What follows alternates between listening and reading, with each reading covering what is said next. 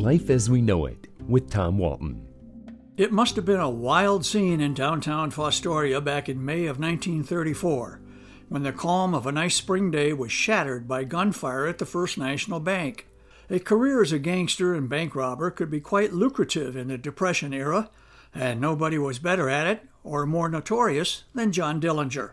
Was it Dillinger himself, along with one other man, who robbed First National of $17,000? A huge sum in those days.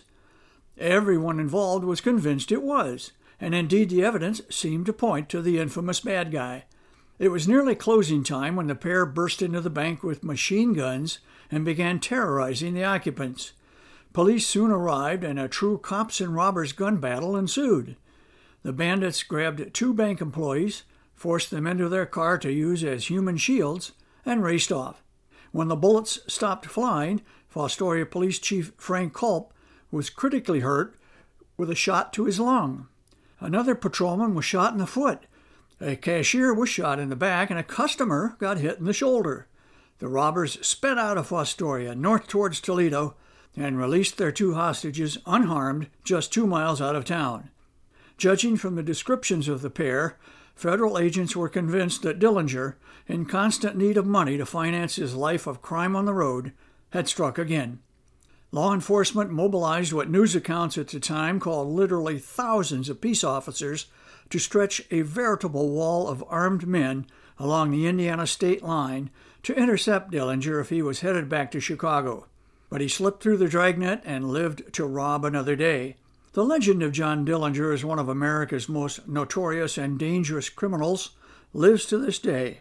He was accused of robbing dozens of banks and had little regard for human life if taking it preserved his own.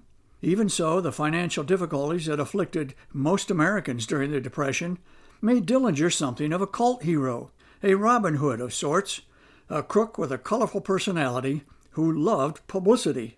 It was an image enhanced by his elusive nature. He was imprisoned on several occasions, but escaped twice.